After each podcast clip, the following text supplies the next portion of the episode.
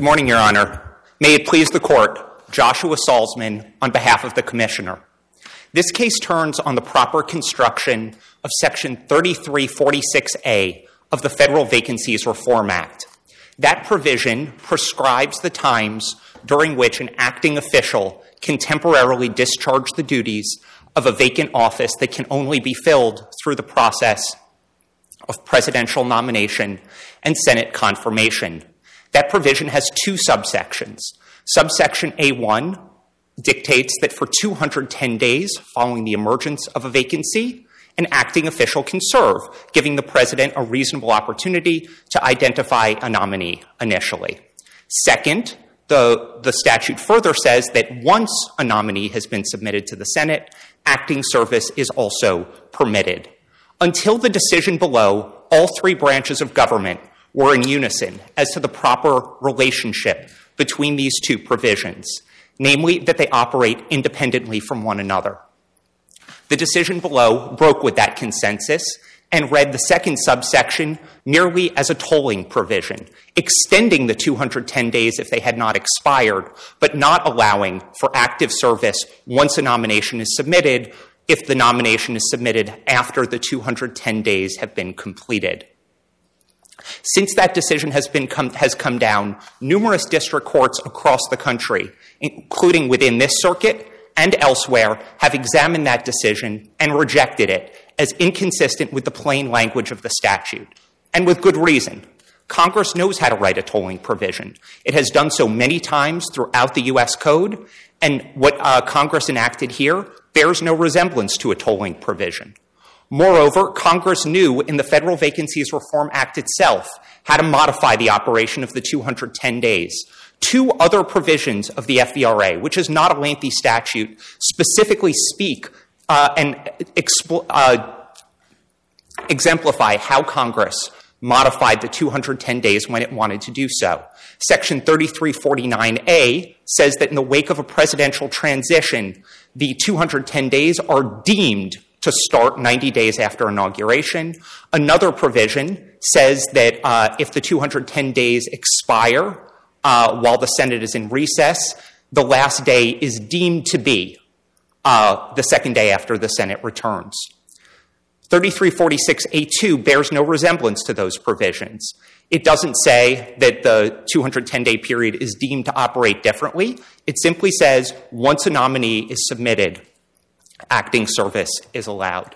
Accordingly, the district court was wrong in uh, issuing this novel construction of the F V R A.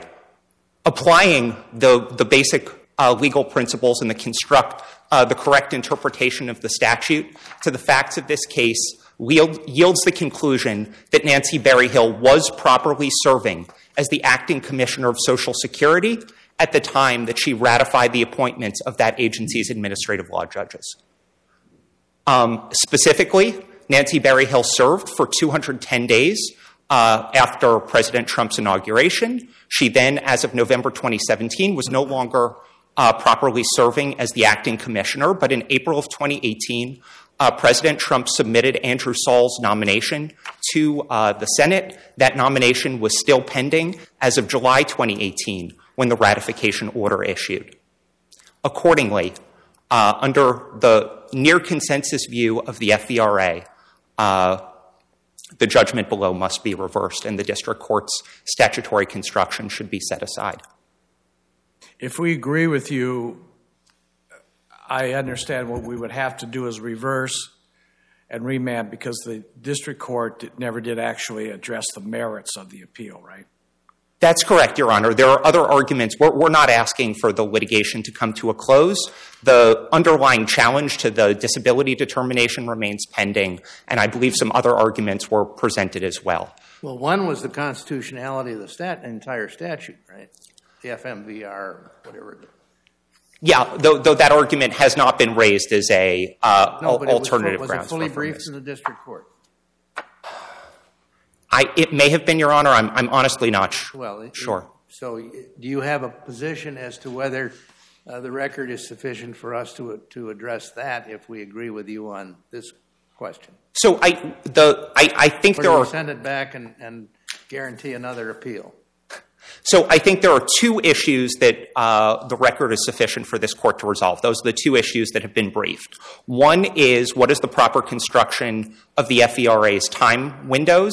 And the second is the alternative grounds for affirmance that were raised in the red brief, and specifically the argument that um, the six, Nancy Berryhill was never properly designated uh, under Section thirty-three forty-five A to be the acting commissioner because the succession order signed by President Obama was insufficient to uh, qualify as a designation under Section thirty-three forty-five A two or A three. I'm, I'm happy to speak to that argument as well, which we do think it would be. We, we have no objection to the court resolving that pure question of law, which has been fully briefed here. Um, to the extent that they raised other constitutional arguments that haven't been briefed, we, we think it would be inappropriate for the court to reach out and decide those issues without at least calling for, for full briefing on those.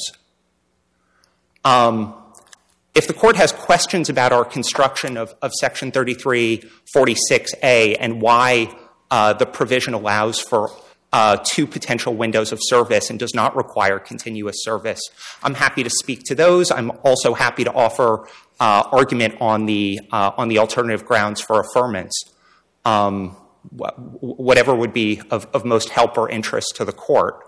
Um, ha- having all, I think it's better to we just take what's presented today, and we, as you say, we can call for supplemental briefing if um, we think it's needed. Okay. Um, and just briefly speaking to the alternative grounds for affirmance, uh, there's no dispute here that there was a succession order that had been issued by a sitting president. That president was President Obama, but this was consistent with longstanding practice that predates the F E R A. And there's no reason to believe that Congress intended to break with that longstanding practice of presidents proactively and prudently identifying the officials who should serve in the event of a vacancy. Has this issue been, uh, come up in court before? Is it, are there reported decisions on this? Um, it doesn't seem unusual to me, having been in the executive office of the president many years ago. Um, it's kind of the way things are done, but it, it does, I mean, it's a legitimate question to raise. I, I'm not aware of any judicial uh, decisions on it, but as this is such a longstanding practice, I think the silence on that, if anything, just weighs weighs in our favor, and the fact that this predated the F E R A. And there's no reason to think that Congress wanted to interfere with the ability of the executive branch to prudently implement procedures so that there would be somebody standing by ready to fill Uh, a, a vacant office or to uh, temporarily discharge the duties of a vacant office during time windows that were, were otherwise allowable under the statute. And of course, the normal rule that's applicable to all presidential directives is that they survive the administration under which they were issued.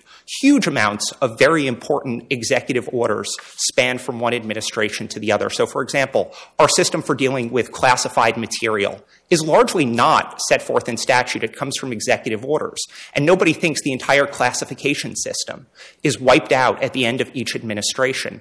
Presidential directives survive changes in administration. Of course, the next president is free to depart from what his predecessor chose to do. If President Trump had wanted to change S S A's order of succession or to identify somebody other than the Deputy Commissioner for Operations to be the acting official under Section thirty-three forty-five, uh, he was free to do so.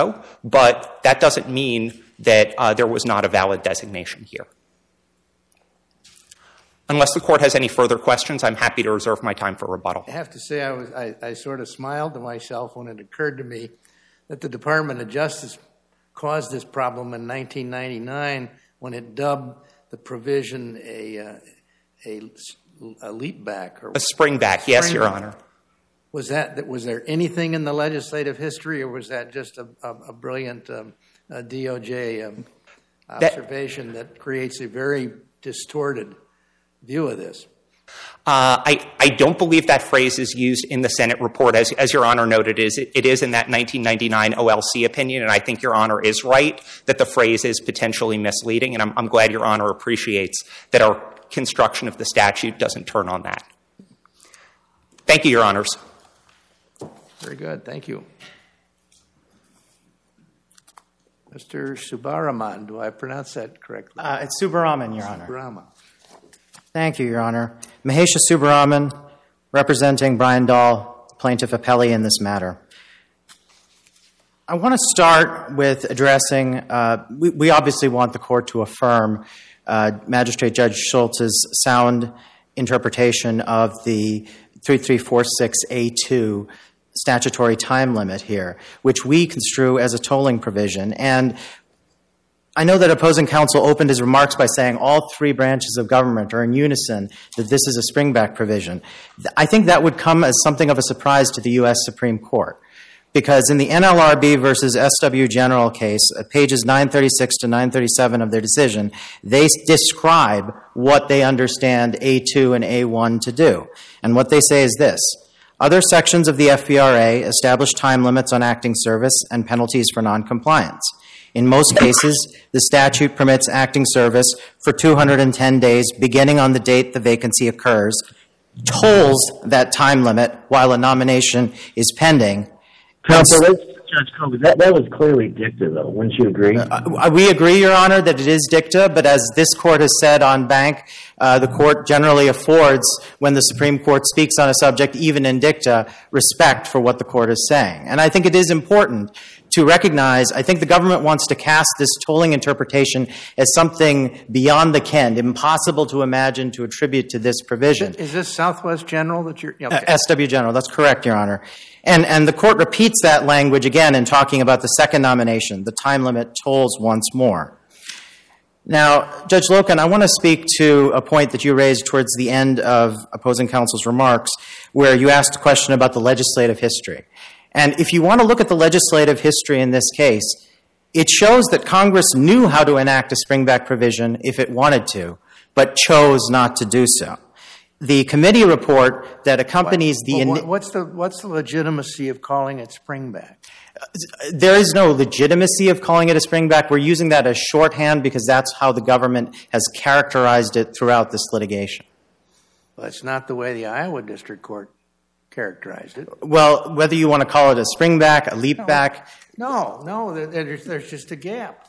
Well, Your Honor, let me if speak... The, if the provisions are independent, right, right. Then if, there's a gap. It's just simply a gap. Right. And, and we argue that there is, uh, the way these provisions operate, there's a two hundred ten day service period. If the president nominates someone during that two hundred ten day period, then the person can serve beyond the two hundred ten day limit. But if the president doesn't nominate someone during that two hundred ten day period, then he has to resort to the ordinary process of nomination and confirmation.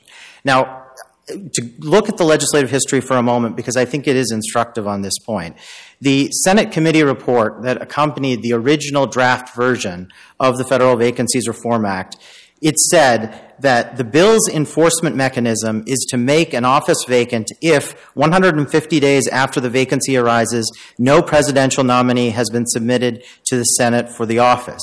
The sanction can be ended if the president submits a nominee after the one hundred fifty day period, whereupon the acting officer can resume service. The text that they put into the statute to cement that point was under Section thirty-three forty-eight, where they said, if the president does not submit a first nomination to the Senate to fill a vacant office within one hundred fifty days after the date on which a vacancy occurs, the office shall remain vacant until the president submits a first nomination to the Senate. That language appears nowhere in the final version of the bill that Congress ultimately passed and that the president signed.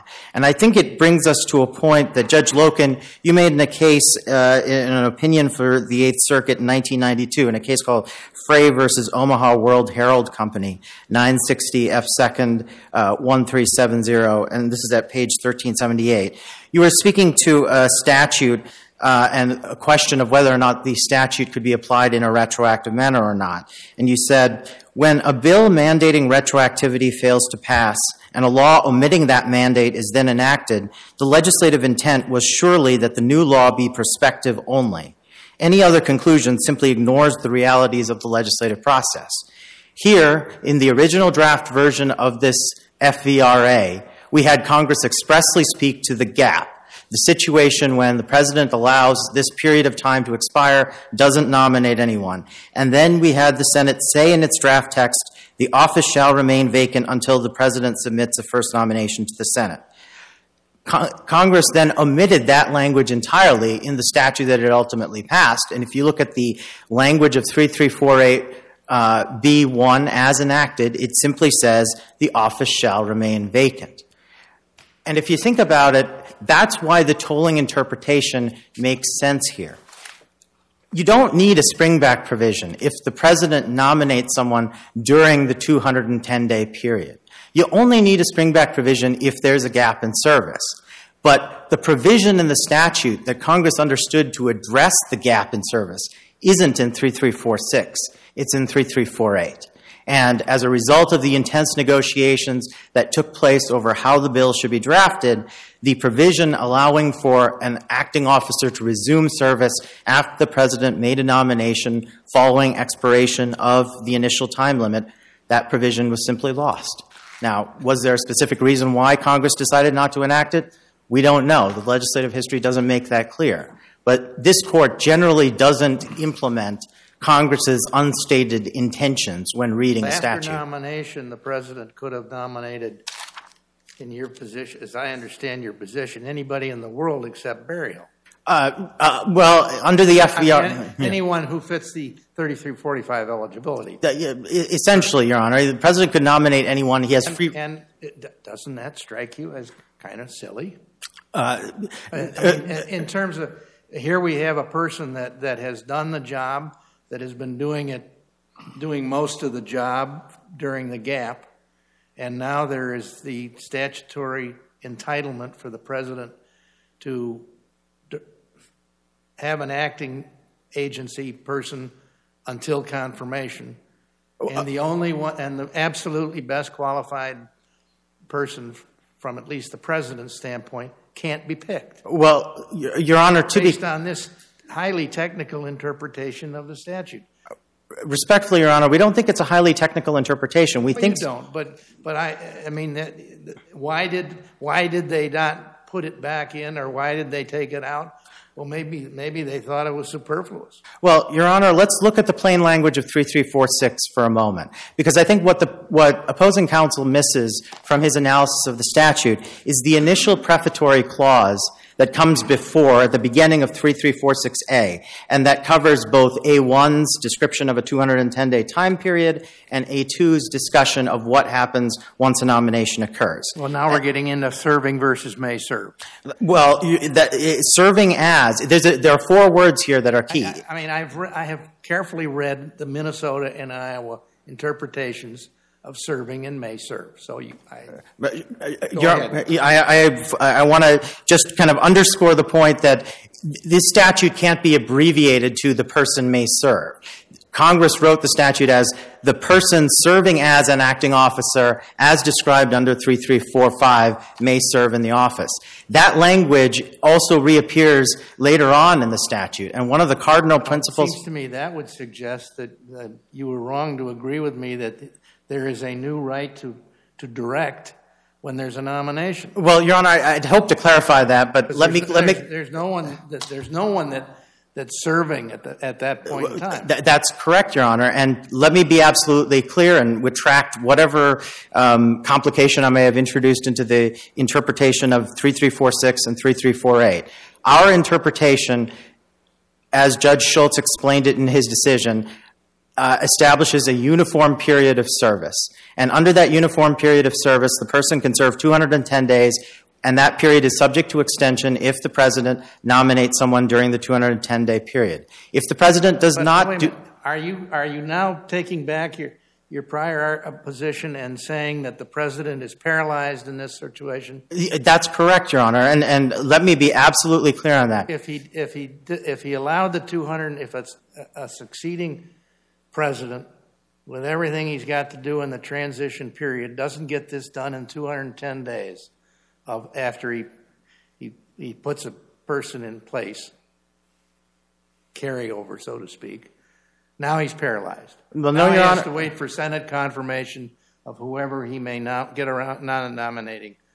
Well, let me. And let, we have we have an agency without a without a, a critical. Um, th- well, that's right. Not true, Your Honor. There isn't complete paralysis under the statute. The statute says that the functions of an office that otherwise shall may, remain vacant, if they are delegable functions, they can be performed by lower functionaries, and that's what happened here when Nancy Berryhill's I, service. I understand that, but I we're but. I'm talking about your, you know, appointment of A L Js. Sure, and and the president was paralyzed. Is your view? Well, the president needed to nominate someone during the two hundred ten day period, and barring that, he needed to nominate someone and then obtain Senate then, confirmation. Then he, then he can't. He can't do his uh, his uh, Article Two. Um, he can't fulfill his Article Two obligations indefinitely. Well, Your Honor, it's important to recognize that the Federal Vacancies Reform Act wasn't intended to protect or instantiate uh, the President's Article Two obligations. It was intended to protect the Senate's confirmation prerogative. Indeed, as as well, well, as the Supreme, your position doesn't do that. Well, it does, Your it Honor. It helps your client. It doesn't do anything about oh, protecting it, the integrity of the Senate confirmation. It absolutely does, Your Honor, and it doesn't. Oh, okay, t- we disagree. Well, let's sure, go but, let's go on. But let me let me just speak to why, very briefly, uh, with your court's indulgence. It does so because it provides the president a strong incentive to provide a nomination during the two hundred ten day period. If he does that, his acting officer can continue to serve while that nomination is pending. If he doesn't submit someone during the two hundred ten day period, then it's an incentive to put someone who's quickly confirmable. But, Your Honor, I recognize, I see that the, my clock is counting down here, and I want to speak briefly to the non-direction argument, that the president has to be responsible for appointing someone. Opposing counsel is simply wrong when he says that long-standing practice can rewrite the plain language of the F V R A, which is essentially what he's arguing here.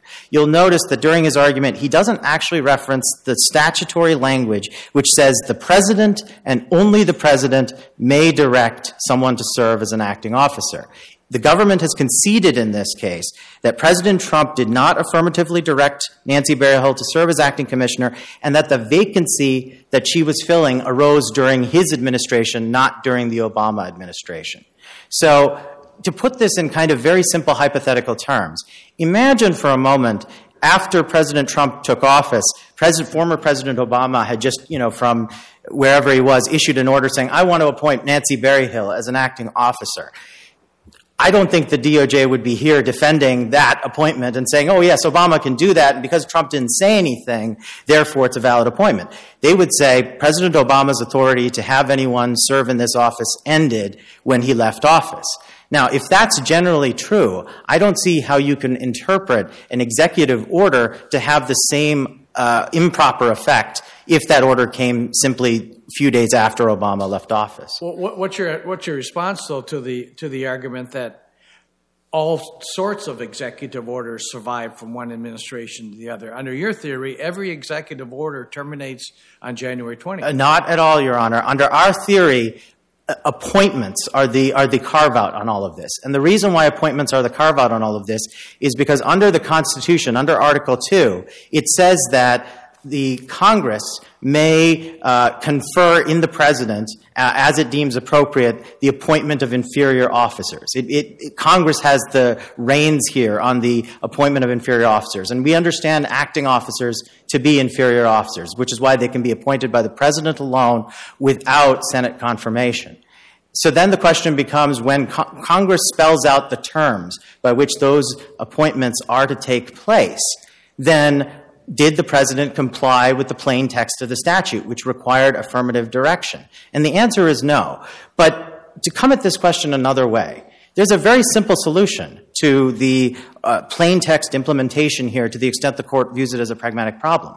All President Trump had to do the day he took office was issue an executive order saying, I hereby ratify all of the succession orders that have been entered by my predecessors. I treat them as, the, as if they were my own.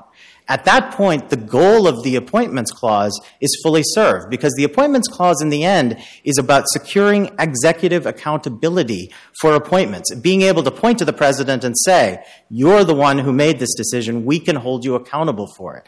That type of appointment can't occur through inaction. So President Trump could have issued a ratification order, and he could have taken any other number of steps to endorse Nancy Berryhill's service during the four years that he was in office and during the two and a half years that Nancy Berryhill was serving. Marbury versus Madison teaches us in this context that appointments must be evidenced by an open, unequivocal act of the president. In arguing that this appointment is defensible, the government is essentially asking this court to overturn over two hundred years of settled constitutional law. We respectfully submit the court should not do that, but if the court is for whatever reason uncomfortable addressing this issue, we would ask the court to remand it for the district court to decide in the first instance. The direction issue. Uh, the non-direction issue. That's correct, Your Honor. The, the lower court assumed that issue away. If for you pur- happen to, happen to uh, become aware of my uh, recent decision in the state of Missouri versus Biden? Uh, I'm somewhat familiar with it. Yes, Your Honor. Your, your position is, is uh, rather contrary to that right teaching, isn't it? To the well, extent it teaches. Well, Your Honor, we're not disputing that when a president is acting within areas of authority that the Constitution exclusively assigns to him, he has full authority. But appointments are different. Appointments are, at least with respect to inferior officers, controlled by Congress. Well, you were never there, obviously, in the, in the transition situation. Uh, I, I appreciate that, Your Honor. But in a transition situation... And, and assuming there's a good transition team that the outgoing president has provided...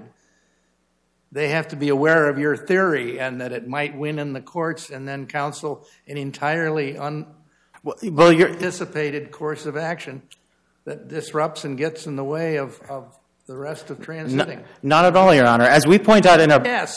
uh, Your Honor, in our in our brief, we point out that President Biden, literally a day before he took office, issued a press release where he announced, here are the acting heads for all of the thirty-two major agencies of the government. And these orders of succession, they only affect acting heads. That's all that is at stake here. So if President Biden can identify And, and expressly name, here the people are going to be heading these agents, either, agencies, either as acting officers or as full officers who are just right, holdovers. We, we understand. I understand, Your Honor. Thank you for your time. Mm-hmm. For rebuttal? Just briefly, Your Honor, a few new uh, points surfaced during uh, Mister Subraman's argument. I, I honestly heard most of the things I would have said in response. Uh, voiced already in questions from the court, so I'm happy to to address those issues, including that Southwest General was just providing a general description in dicta of a provision that wasn't before the court. Um, I'm happy to get into the legislative history debate if the court is interested. We think the plain text of the statute is sufficiently clear, and, and we've briefed it uh, regardless to the extent the court uh, uh, does feel it's necessary to get into those issues. How many... Um, how many um offices within the federal government would be impacted by this uh, particular provision and, deci- and decision that we might issue? So there are roughly twelve hundred offices within the executive branch that require Senate confirmation. Uh, not every one of those is a political position that turns over at a change in administration, but a huge percentage of those are. So we're not just talking here about thirty-two agency heads. We're talking about assistant attorney generals in the Department of Justice. We're talking about various deputies. We're talking about the members of various boards and commissions. There is a huge number of these offices. So I think it's quite wrong and unrealistic to say that this is really just about, I, I think he said thirty-two officials. Um, there's really nothing else uh, that I... I feel the need to address. So, on absent any further questions from the court, we'd, I'd urge you to reverse. Thank you, Your Honors. Thank you, counsel. The case has been well briefed and very well argued. Um,